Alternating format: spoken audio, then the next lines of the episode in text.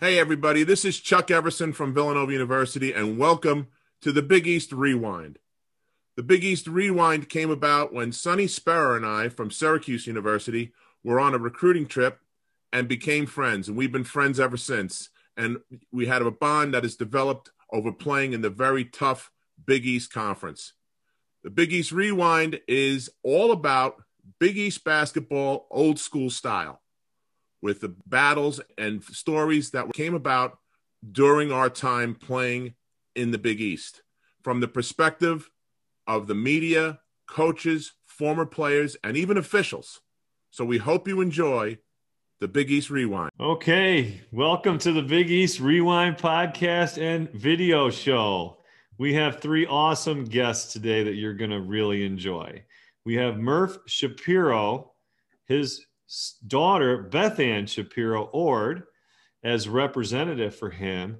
And we have the famous Gene Monje and Froggy Paparo, three of the best officials in Big East history. Nine Final Fours, two Final Fours, multiple championship games, multiple Big East tournament championships.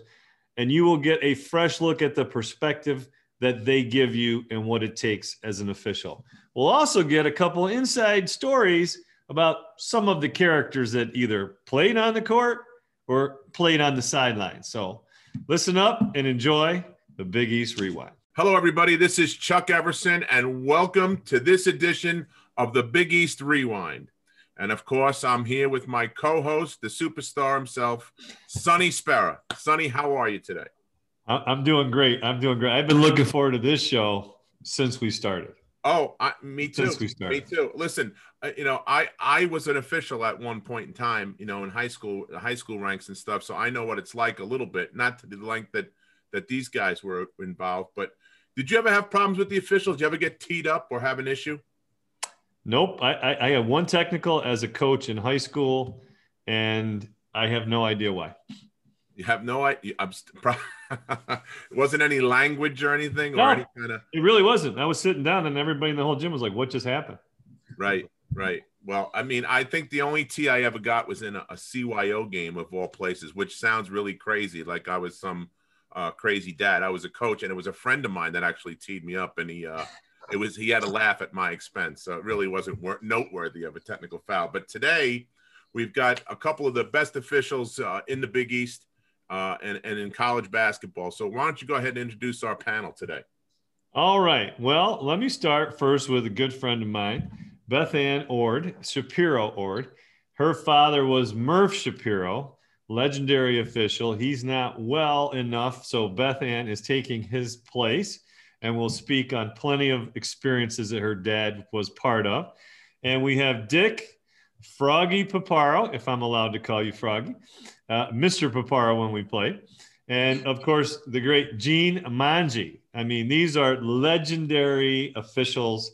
If they were on your game, A, you knew it was a big game, and B, it was going to be fun and intense. So, welcome, people. Thanks for coming. Welcome to the show, guys. Thanks for having us. Okay, so let, let's start out with uh, let's start out with how did you get started at being an official? How long were you an official? And and how did you get your start uh, when you when you started officiating? Why don't you take that one, Froggy? Okay, I started in, uh, uh, when I got back to Syracuse from Florida, 1968, and I refereed basketball in 2020, and I refereed uh, 22 years in the Division One. I went to 20 NCAA's and nine Final Fours. That's awesome. I got started was a fluke. Uh, we're working a rec, these recreation games, and the guy says, "Well, why don't you try to get an official?" And that's how I started. No kidding. No kidding. Uh, Gene, if you, I know you can hear us, but can you tell us how you got started officiating? Okay, sure. I started, I uh, went to graduate school and graduated from Ithaca College, went to graduate school in East Carolina, and uh, answered an ad for down to a hardware store buy a shirt. Uh, we'll call you if we got any games for you. So back in those days, you refereed the girls' game and then the boys' game. You did two games. Now, being from New York State in 1964, we didn't have girls' basketball. I'd never seen a girls' basketball game. So I get a game, guy picks me up, riding the truck to the game, and I says, let's talk about the girls' rules a little bit. He says, okay, what, what's your concern? I says, they're only allowed three dribbles, right?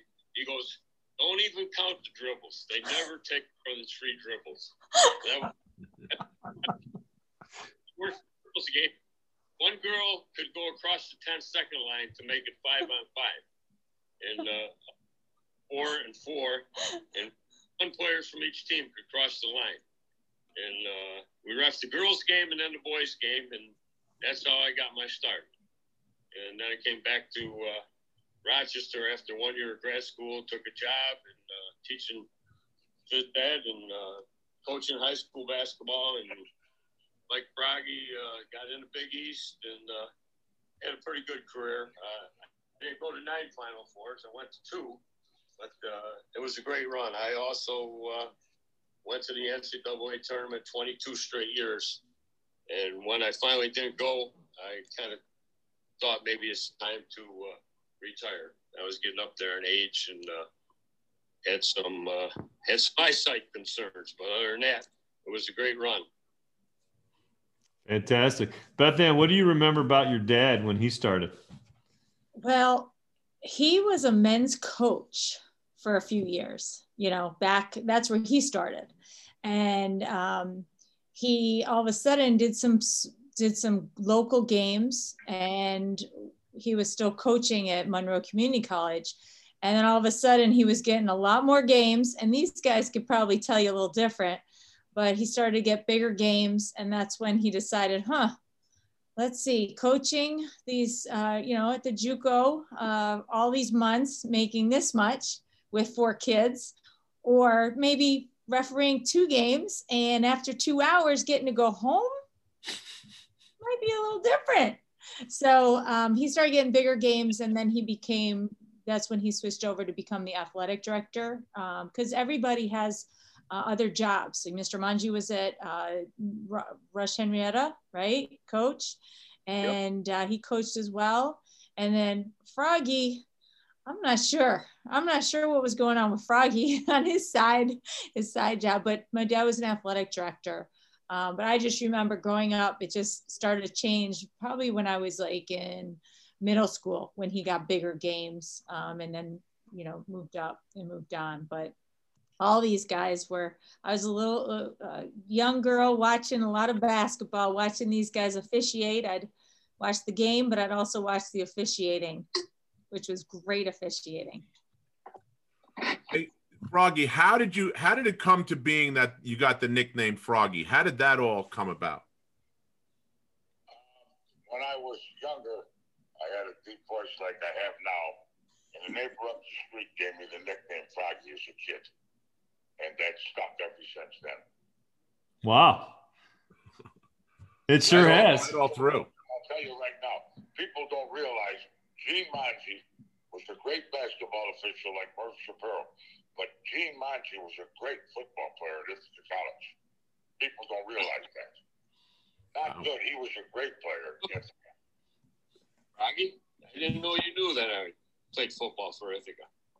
Yeah. Well, I know everything. Uh, so at what point did you guys you guys are both doing some college at what point was the big east on your radar as the next college uh, conference to start refereeing?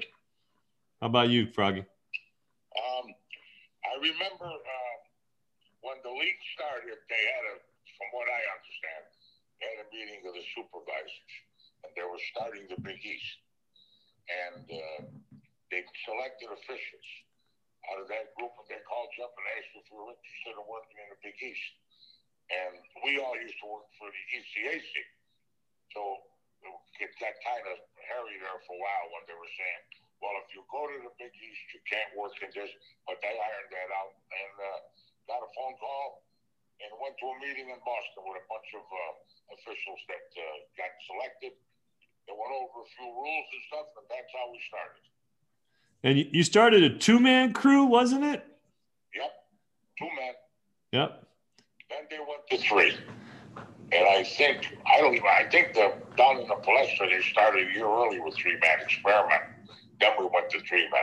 Well, you know, Vill, oh, Vill, Villanova needed all the help they can get, so they had they had to do it in the Palestra, huh, Chuck? You Yeah, guys say? that's right. That's right.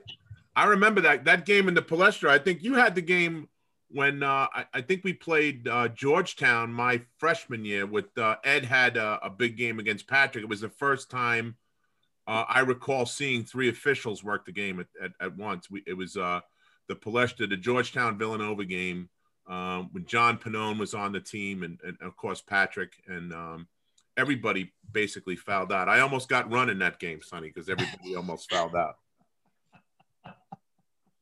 So take us through take us through some of the uh, some of the characters that you guys had to deal with, both both coaching and and players. What are what were some of the coaches um, that were that were tough on you guys back then, back in the uh, in the in the Big East? Yeah, start start with the coaches. Gene, why don't you go first? Talk about some of the fun coaches you had. Oh yeah, they were they they were pretty intense. Uh, matter of fact, you know, we all work multiple leagues, and people used to say, "Well, what's the difference between like the Southeast Conference or the Big Ten Conference, and you know, style of play and all that?" And I said, "No, basketball is basketball. The difference is in the Big East, when the whistle blows, the TV cameras go right to the coaches.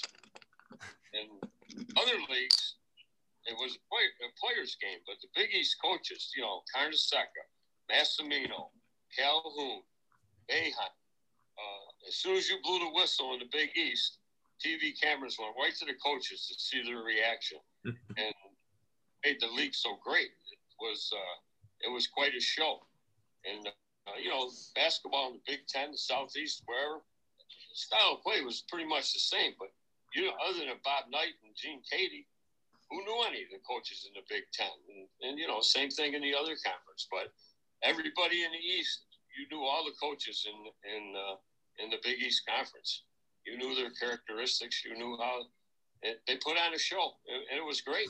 It was great. It, and, uh, he knew what he was doing. He went to big arenas, and and uh, TV focused on the coaches. So Uh, how about you, Froggy? Who were some of the uh, characters on the sidelines? Uh, I got a couple of good stories. One is uh, I was working a game with St. Three-man game with Mickey Crowley and Bobby Donato. And oh. Louis Carnesecca didn't know who Donato was. So he says to me before the game, who's the other official?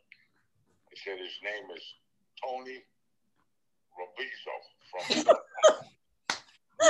Louis says, okay. And in the whole half, Louis kept yelling, Tony, Tony. And no one was paying attention to him. And after, at halftime, Crowley, Louis going crazy over. He says, Tony won't answer him. He says, who's Tony? I said, well, before I, get, I told Louis, my, uh, told Louis Bobby Donato's first name was Tony. He kept calling Tony. What berserk. Things we did were, were great. I mean, a lot of things we did with the coaches. The coaches in that league were tough, real tough. I got one great story I tell people. Uh, Providence, with Joe Mullaney was the coach Yep. and they were they were playing Villanova, and uh, at, at up in Providence, and the ball went out of bounds with nine seconds to go in the game, and nobody saw it. And Rollie was going crazy, and Joe Mullaney, who was as calm and as nice as could be, said to me, I said to him, "Well, we don't know what's going on. What are we going to do here?" I said, "I'll take care of this." And I walked up to Joe Mullaney and I said, "Joe, you're the only guy I can trust here. Who'd the ball go off with?" He said, was Villanova's ball. He says was off us. I said, okay, play that. But Rollie was going crazy. But nobody saw it, and he called the play, Joe Mullaney. Villanova's ball. But those are the things that went on. You could do those things. If you did them now, they'd probably throw you out. Right. How about you, Beth Ann? Did Murph have any good uh, coaching stories? Oh, absolutely. But I think I think one of my my favorites about the Big East coaches, um, how much they gave back. Um, my our fav- one of the favorites is um, they would do the Camp Good Days uh, dinner, and every single Big East coach would come and be part of it. And that was Pete Pavia set it up, and um, it was such a tribute to to all those Big East coaches. They were doing things like that back then. It really meant something. And to me, that was huge. But I love the stories. I know they were different with me, um, with my dad, because when he was coaching, I think a couple of them tried to, you know, maybe recruit a couple of my dad's guys. So he was, they were a little different at times. Like Coach Massimino, um, he was recruiting after my dad stopped refing or stopped coaching uh, he would come to town and he maybe stopped over for he said oh your mom cooks the best italian you know because he was trying to recruit a kid over at mcquaid high school. So they're a little different you know with, with us but there's some great stories and i love that one dick um, with uh, with the guys. And if you think an official would ever ask me i know what i would have said Dick, let me ask, let me ask you this, Dick. It, when in the Big East, especially during tournament time, and and when things get intense and the the place is electric. I know you did a lot of games in the Big East tournament. It, you know, normally if if somebody is riding an official, they yell "Hey ref," you know, and, and amongst other things, right? was it you guys were almost as popular as the coaches and the players in the league everybody knew the officials names which I don't think that that happened in any other league, really. I mean, they knew your name. They're yelling, hey, Froggy, instead of yelling, hey, ref, or, they're yelling, hey, Higgs to, to Timmy Higgins or or Jim Burr, Larry Lembo, etc. Talk about that. I mean, was that that did that get to you a little bit as you were officiating that people actually knew your name and you know they're calling you by your name?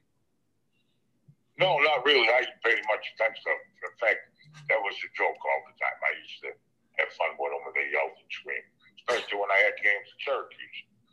So that really didn't bother me. Yeah. Now, now, so Froggy, you're from the Syracuse area, and Gene, you're from the Rochester area. So you guys are homegrown officials, right? So when you did games at Syracuse, were you under a bigger spotlight by, let's say, a Rollie Massimino, a John Thompson, who says, "Hey, I'm coming to Syracuse for some home cooking"? Did you get some of that flack from some of the coaches? Well, not. I don't think so because that was the purpose of forming the Big East and uh, getting uh, their own select staff. Like uh, Dick was alluded to, that we all used to work for the ECAC, and I don't know if you remember this, but it wasn't the Big East that first broke away. It was what you call the Eastern Eight. Uh, they were formed a year before the Big East, mm-hmm. because they wanted uh, the ECAC used to have a game on Saturday, the TV game of the week, and it was always the same big school teams. Nobody like St. Bonaventure or you know West Virginia or Temple. They could never get on the ECAC game of the week, so they formed their own league. It was called the Eastern Eight. They got their own TV, and they got on, they got their games on television. And then the very next year, Dave Gavitt, God bless his soul, he said, hey, if they're doing it, we're going to do it. They formed the Big East and they got their own officials and made a cohesive staff. And they said, we're going to send them everywhere. We don't care about how much it costs. We're going to pay them top dollar and we're going to send them all over the place. And uh, that's how, that's what made the league so successful because you didn't care if you went to Syracuse and, and you had to go back to work the next day because you were on the staff and they let you referee and they paid you good money. Not like the money they're paying them now, mm-hmm. but uh, no, it uh, it was it was a good gig. It was fun. What how about you? Wait, how about how about you, Froggy? Did you get did you get any extra grief refing in the dome when you lived, you know, ten miles away? Well, Syracuse, yeah, because I knew everybody from playing ball and being around here, but it really didn't bother me. And Boeheim, I used to hit him with technicals and everything. Never, never carried frustrated over stuff. In fact, I talked to him during the summer and during basketball season all the time. We play golf. He's a close friend of mine and a good guy, but uh, he never once, well, I mean, completely once went berserk or something. As soon as the game was over, he would never say nothing. I guess he got mad and the. Uh, I guess he went nuts after the Georgetown Syracuse game in the uh, championship. All right, let, let, let's let, let's I remember that. yeah let's let's have a conversation because we just talked to Andre and Michael Graham just the other day. We had them And both I- on, yeah. Yeah, and Andre asked to say said if you see Froggy, ask him what happened there. Okay. the whole rundown. There was the play, and I saw what's his name, Graham, throw throw a punch, throw a didn't hit. I don't know if he hit anybody. At that point, I said, "Well, he's out of the game." So I motioned that Graham was out of the game, and the head referee, I'm not even going to mention his name, said to me, and we got together. He said, "Well, he didn't hit nobody. We can't call well, uh, throw him out of the game." I said, "Well, if you shoot a gun." and you miss somebody, isn't that attempted murder? oh, well, no, we'll, we'll, what do you call it? We got, we got, he says, he's got to go. He said, no, we're not throwing him out. He says, all right, how are we going to do this? And the official came to me and said, now, here's what we're going to do. I'll talk to John and tell him we're not throwing what he told out. And you talk to Boeheim and tell him we're leaving him in the game and he won't yell at you. He threw you under the bus. So he says, oh, okay. So I went to hey, I said, Bay. I says, uh, he's not out of the game. He didn't hit nobody. He started moaning and then he stopped. When I told him he was shooting two shots plus two shots and four, and he's getting the ball out of bounds. And he, but he went on and on uh, uh, moaning about that game while the game was going on and after. To this day, he's never mentioned that play to me. Never talked about it. Probably better that he didn't. Right. Right. Right. Those things happen. I mean, uh, I'll own up to. I threw them out. They told me I couldn't. I said, fine, we won't. What are you going to do? That's all. It's just one of those things happen. And they are two great officials that I refereed with. So I said, well, that's okay. But the thing that got me is when he said to me, I'll talk to John and you go talk to Bay. He won't yell at you. But what are you going to do? He he probably didn't know Coach Boeheim too. Well, And Gene and I refereed a ton of games that were tough like that at the dome and stuff. Gene was a great referee, really a good referee. So when you get when you get to a game of that magnitude, when it's a Big East championship game or uh, even a, even a regular season Big East game for that matter, you know you know there's going to be some more a, a level of physicality that you might not see in other conferences. What's your pregame talk like with your partner? Are you do you decide you know in the locker room as you're getting prepared for the game? Is that one of the things that comes up when you say, okay, you know, we'll let him play, or we can't let him play because of this, or how does that work? Take us through that process. Well, we used to do is we'd sit before the game and go through a free game and then we would say, one thing we would not do is react from the game before. In other words, there's a game before, and you were elbowing, you got pushing people and stuff. We never sat in and said, watch uh, the center play or this year, uh, just to get the game flow. Basketball is advantage and disadvantage. That's what I used to say. And if you referee the game at Villanova, call a walk, and then Rollie wouldn't bother you anymore. If you call walking, either against this team or for him, then he wouldn't yell the rest of the game. He walked. that was Rollie's big thing. but that's what we used to do. Like, no matter if you walked either, call a walk, and Rollie be as happy as could be. how about how about Eugene? What was your what was your pregame uh, conversation with your fellow officials? Well, the, uh, Dick's right there. You know, we we talk about uh, style of play, and uh, but you know, in the Big East, you uh, you knew it was going to be hands on. Uh, people used to say to me, "He says, you know, you guys look, you never call hand checking." I says, "Hand checking? Why don't you look under the basket?" What's going on? You're not, I think Rick Pitino's philosophy was if you weren't touching them, you weren't guarding them, you know. So, um, but I think Mickey Crowley kind of said it best. That it's, it's kind of like a rubber band effect. You stretch out the rubber band, you let them play, you let them play, and then if it starts getting too rough, you you got to tighten that rubber band down a little bit. You got to you got to start making calls. You know, we'd uh, we'd we'd go with it that way. Were, was there a was there a game that you had been involved with, Gene, that that comes to mind where there was just an, an event in the game that was you know very momentous that you remember, like something happened and it could be pro con, good, bad, whatever. Are there any games that kind of come to your mind?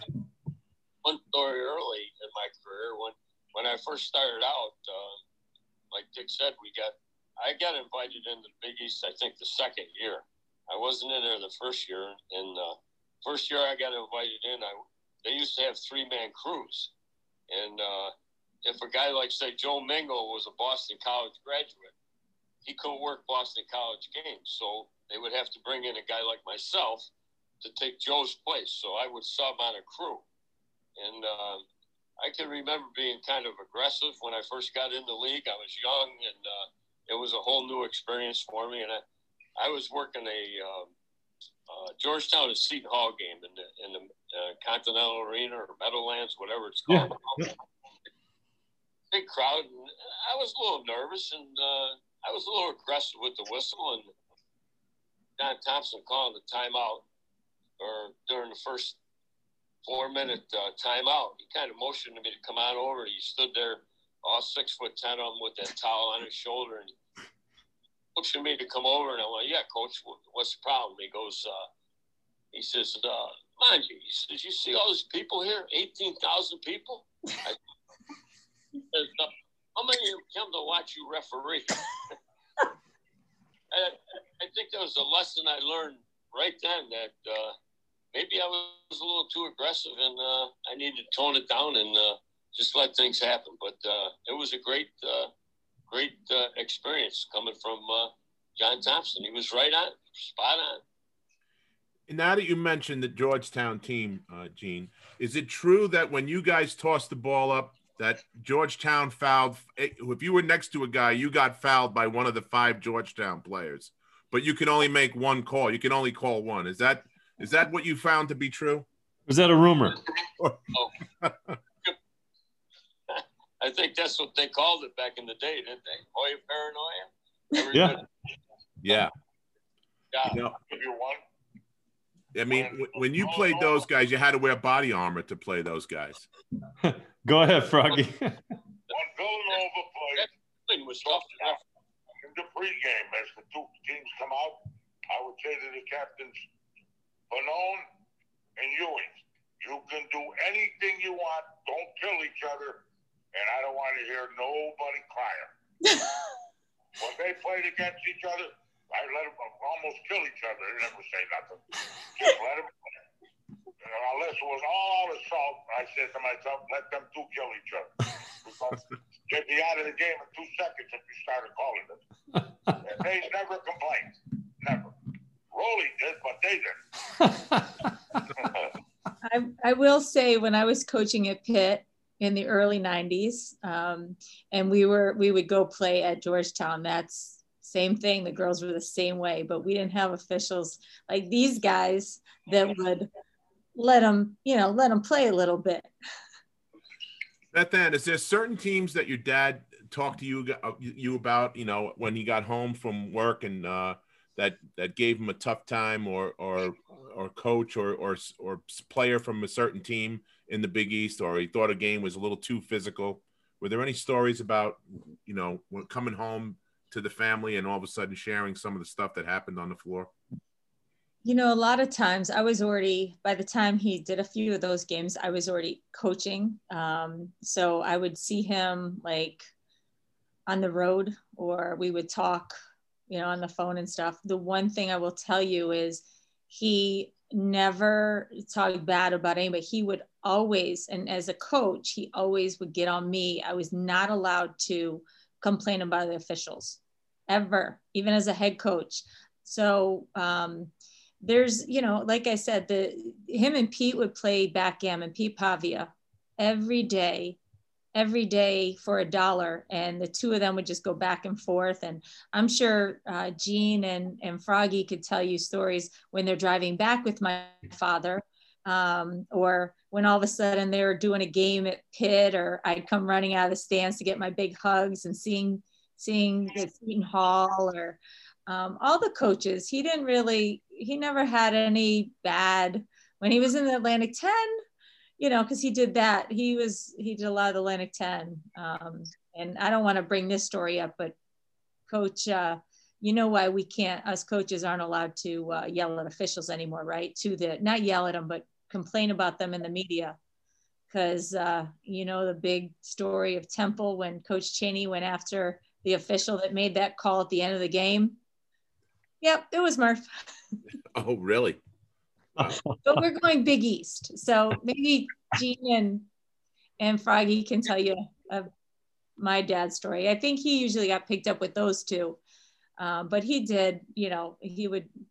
He was around them all. We had the best officials in the country right in my backyard, and I grew up being around them. That they were like family friends. I didn't even realize you know, until I became a coach and I would see them all the time, you know, you know, oh, we're in the final four. Oh, okay. You know, Pete's taking my dad with him to their San Antonio for a final four. I had no idea. He's throwing, he's throwing coach uh, coaches out of the game. You know, that's what I grew up with. It's kind of so much fun to think back and to see these two right here is is awesome. Is awesome. I wish we had officials at this caliber on women's games let's, let's let me ask you guys is there anything that you remember as like a really funny moment that stands out to you to this day that you remember something happening? Similar to the call the ball going out of bounds froggy but something that that uh, yeah. that at least either the players or the or the or the coaches got a little bit of a chuckle out of it human side. How about you froggy one time i think john Gene to remember it because everybody knew about it. I was refereeing a game with Mickey Crowley, myself, and a, um, geez, I can't remember his name. He was a younger, but he was an official, just got in the Big East. And Mickey Crowley put gum in his whistle when I was on it.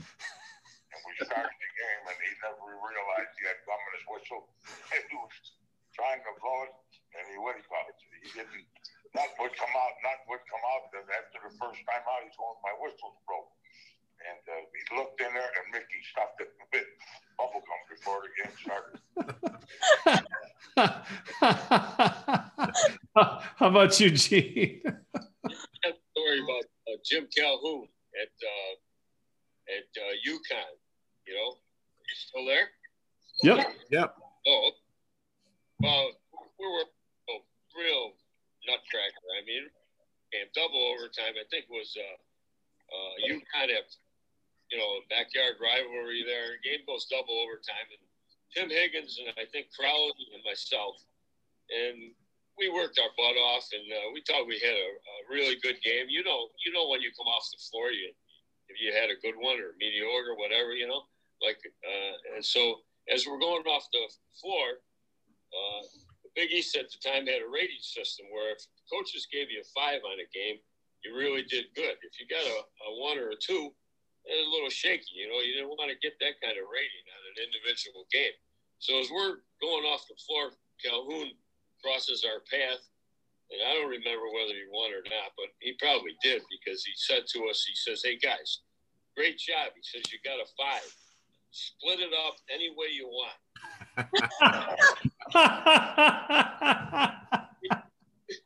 Talk about a coach with a sense of humor. When when he said that, I'll never forget that. You know, the three walking off the court or kind of hustling off the court, and Calhoun goes, "Guys, you got a five. Great job. Split it up any way you want." That's great. And one of the funniest guys was uh, PJ Carlesimo. He was a he was really funny. Yes. He, great speaker, and uh, on the bench, you never know what he was going to say. One one night he said to me, he said, "Gene, can I get a technical for what I?" And run by him, you know, and I said, what did you just say? Next time I said, Gene, can I get a technical for what I'm thinking? I says, Coach, no. He goes, Well, then I says, I think you suck.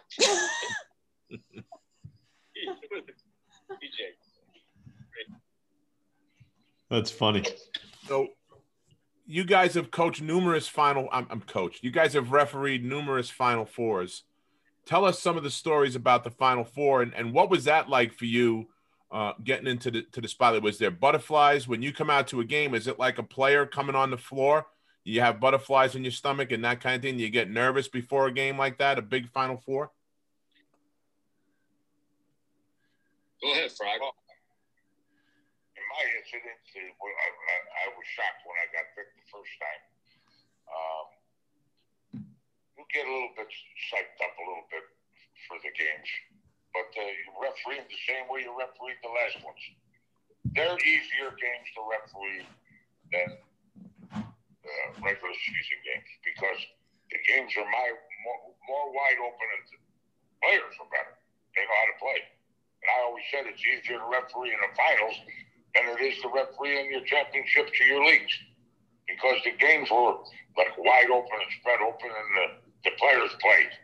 They didn't worry about anything else. That's what I came out of it with. How about you, Gene? Yeah, I, I, I would agree with uh, Dick on that. Uh, you know, I think when we first broke in the league, uh, I can remember being quite nervous. I mean, my mouth was so dry, I didn't, I didn't think I could put air in a whistle. I was so nervous, and uh, guys gave me a little tip. They give you a little piece of what you call quench gum. I don't know if you ever heard of it. It's a, a citrus type gum that'll make your mouth water and uh, tuck it a little bit. And, uh, Gator. free. That's what it was called. It said, "Mind you, put this in your mouth. Here, a little little piece of quench gum." And uh, but like Dick said, uh, I was more nervous on those first Big East games, you know, when I was breaking in than I was when I went to the Final Four. But it was a thrill. Don't get me wrong. It, that when you get selected, go to the Final Four. It's a thrill. How does that how does that process work, Gene? How do you get how does an official get selected to do the Final Four? Well, it's changed over time, but in our day, it was very competitive because you started out with 96 referees, and after the first round, you only need 48. So they have uh, observers at the game sitting in all different corners of the arena. And uh, back in our day, 12 guys went to the first round. You didn't know advance, right, Dick? And uh, everybody had to report back to the arena like at 11 o'clock at night, midnight. And tournament chairman came in and said, here's the six guys that are going on next week, and the other six guys, you're done for the year. And it, it was, uh, it got a little hairy in that locker room when uh, guys got that word. Some were happy and some were not so happy, right?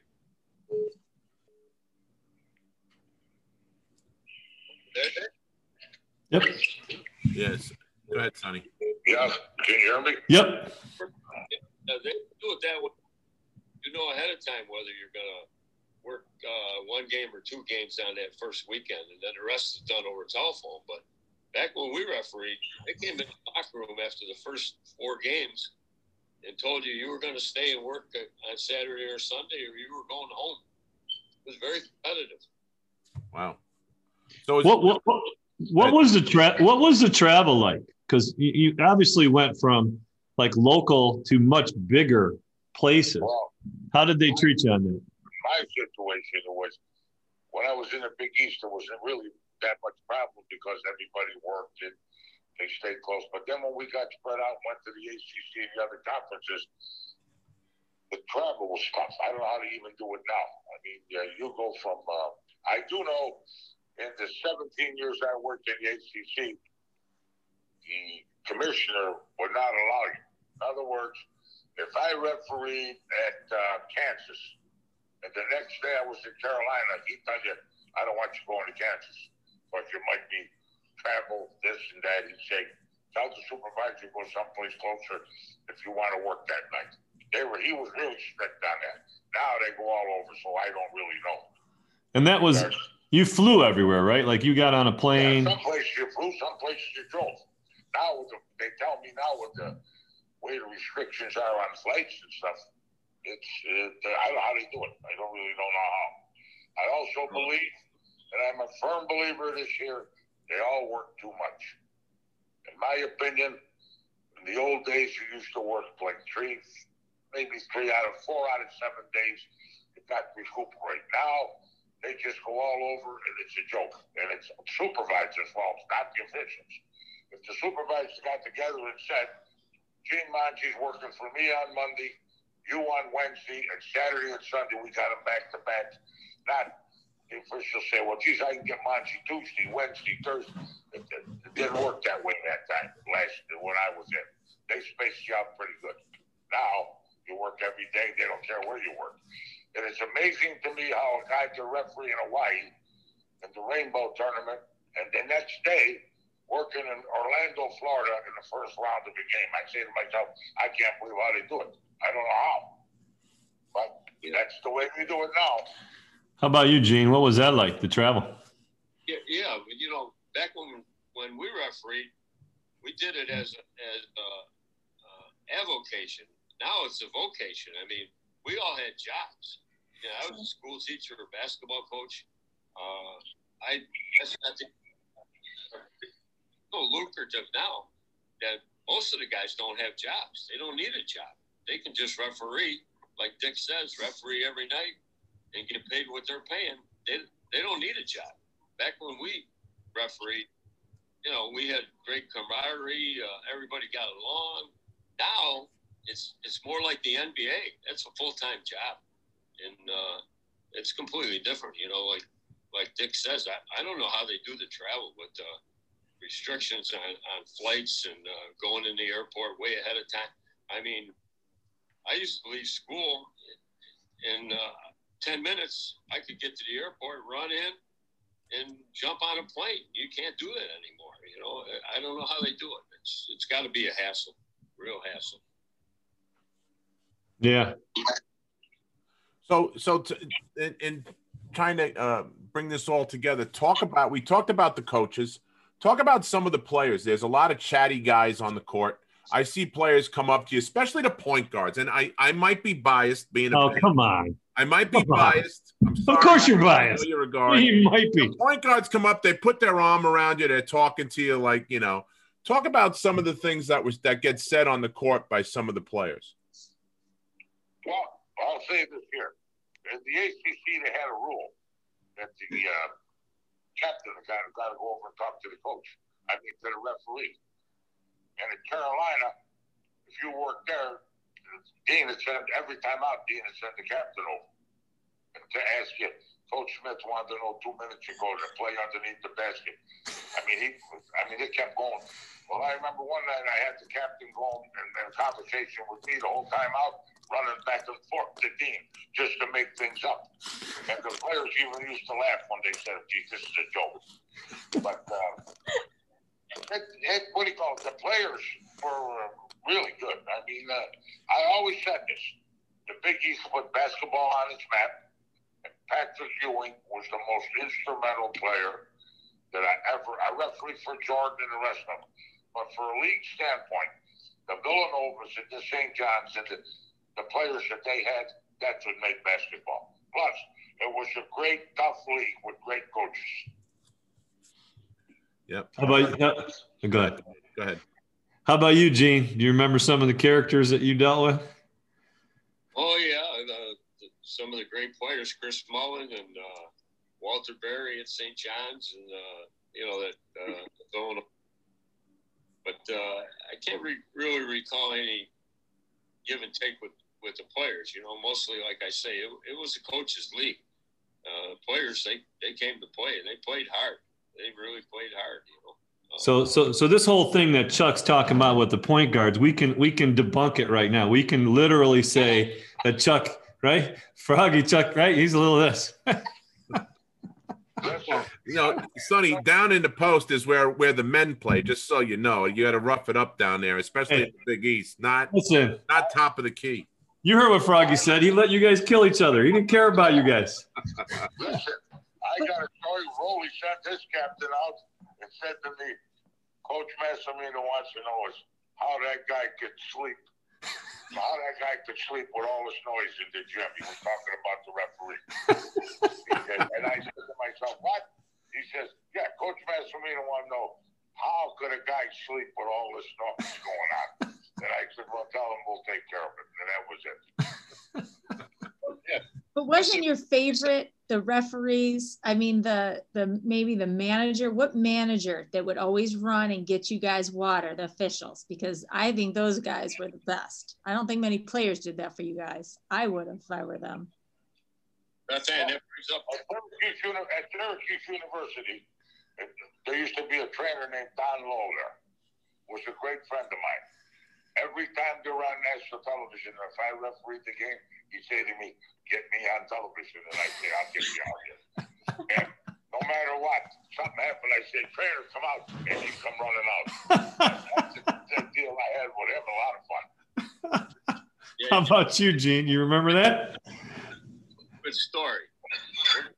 Uh, at Pitt for Paul Evans, and uh, I was Well, there.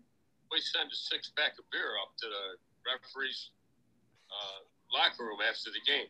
Two beers for each guy, nice and cold. And uh, the guy who delivered it was a kid named Mark Coleman, who was Paul Evans' assistant at St. Lawrence. At one, he played for Paul at St. Lawrence. He also picked for me at Rush Henrietta. Mark Coleman, great kid, and he followed Evans to uh, played for him at St. Lawrence, and he followed him to. Uh, I think the Naval Academy, Mhm. and Evans came to Pitt, right? So one night, it was, it was Coleman's job to bring that beer up to the officials. So one night it's Jody Sylvester and I think Bob Donato and myself, and uh, tough game, and Jody Sylvester seconds, which I don't know how many times we call that in a season, but not too often, right? It went against Evans and I think he ended up losing the game. So up to the locker room after the game, there's a knock on the door, and it's Mark Coleman, and he doesn't have he doesn't have six beers. He's only got four. Because uh, this this is for the rest, he says. But Jody, you don't get any. That's that's when I was at Pitt. That was a classic. That's classic. That's right. Yeah, Coach Coach Evans was a character. He was a character boy, and Mark I worked with.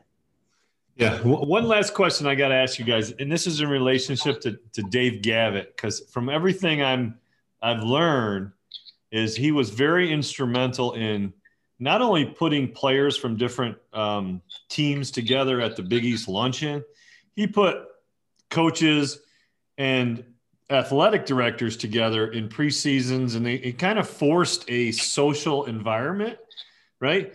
What what did he do with the officials? Because you guys have touched on it, but what what did he do, Froggy? What was some of the things that Dave Gavitt was involved with? Well, With the was officials. he was very, very, very behind the officials, whatever went on. But I can remember when he used to say it, the, the league used to be tough then. I mean, really tough. He used to say, "It's showtime, just let him play," because he wanted to keep the best players in the game, and he never interfered with the officials. Never, never. I talked to him a couple times, and he he wouldn't have, in regards to officiating and stuff, and he never. He never complained. I refereed a game with me, him, me, and Pete Pavia in a two-man game when he coached Providence against Niagara, and he was the same then. He never bothered the officials. No, he never bothered us. He was But did all for the officials, and he wanted to pay you. Whatever you said, what was fair between them and him when you had the negotiations, fine with me. Fine Did- with did he do anything though that that that he like required all the officials to get together for a training session or a, a kind of a social? No, his one thing was that he wanted you to be loyal to the league. And what I mean by that is guys like Monje and the top notch guys, officials, other conferences would call you to play. They want you to use their services in those days. They call you, are you open this day and that day? The only thing Dave used to say is that if you're a Big East official, your loyalty first is to the Big East. So what you would do is you give the Big East to give you all your dates, and then you would spread them out to the other conference that you wanted to go. And I remember the year they had it that uh, you couldn't work the night before a Big East game, and uh, they used to pay you for sitting home. In other words, he said, "We don't want you working the night before. If you had a scheduled game, you got paid for it." All right. So he was good to us. He was. How about you, Gene? What are some of the things that that you saw that uh, Dave Gavitt did and put together and et cetera? What kind of culture he created? he, he was uh, in the officials' corner. Uh, you know, he he put the staff together, and uh, uh, really, Art Hyland was the supervisor of officials, and I think uh, Gavitt really turned most of it over to him. But uh, if you needed something, uh, Gavitt was going to give you your, support. And like Dick said, I think they put that rule in uh, that if you had a, a, noon game on a Saturday, they don't want you working on Friday. They wanted you at the site, you know, the night before. They didn't want you flying in at 10 o'clock in the morning after working a Friday game someplace. So, uh, but uh, like like Dick said, uh, loyalty was the big thing with Gavitt. If you uh, if if the Big East was your primary conference and they gave you your first and your most most of your assignments, they expect you to be expected you to work the tournament and, and not be shopping around. Great. Beth Ann, do you remember anything uh, that your dad uh, related to you about Mr. Well, Gavin? That's kind of why, you know, with it was really more um, Mr. Hyland, but it was um, it, he he was more with like the Atlantic 10 at that point. So my dad only did a few like Big East games, not like these guys, you know, because he was more with um, the supervisor officials at with the Atlantic 10. So it was a little bit different for for pops for my dad.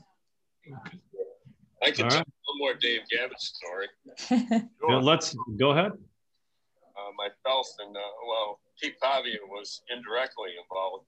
I was working a, a noon game at, at Pitt, and uh, I got off the plane.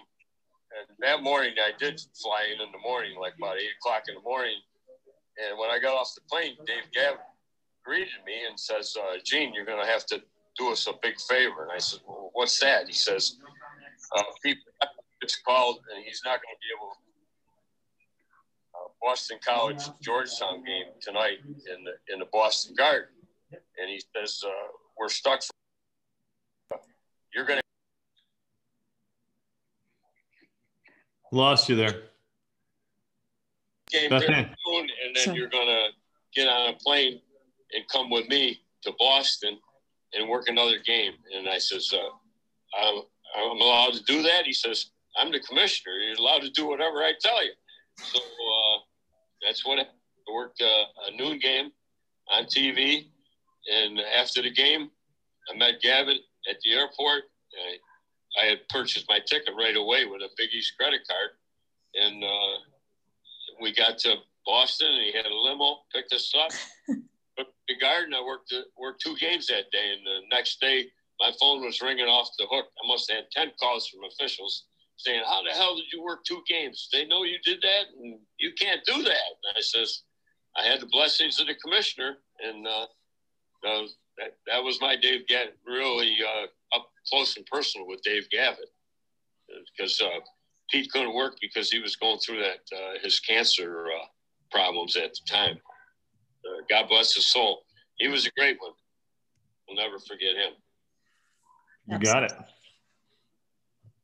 Well, I think we're about out of time, guys. I really, truly appreciate you all coming out today. Uh, we've had our, our special guest today. It's been it's been interesting getting the perspective of, of an official. I don't think anybody uh, has has gotten that type of perspective on on basketball games in in a format like this. So thank you very much to uh, Dick Froggy Paparo, Gene Monje, Beth Ann Org representing your dad, Murph Shapiro. I'm so glad you were able to do that, uh, Beth Ann. That's fantastic. Once again, you've been listening to the Big East Rewind with myself, Chuck Everson, and Sonny Spera. Uh, the Big East Rewind is produced and directed by Nick Chico Chorus and Daryl Gurney. You can check us out on YouTube, put in Big East Rewind, and our episodes will come up. Uh, please hit subscribe when you look at them.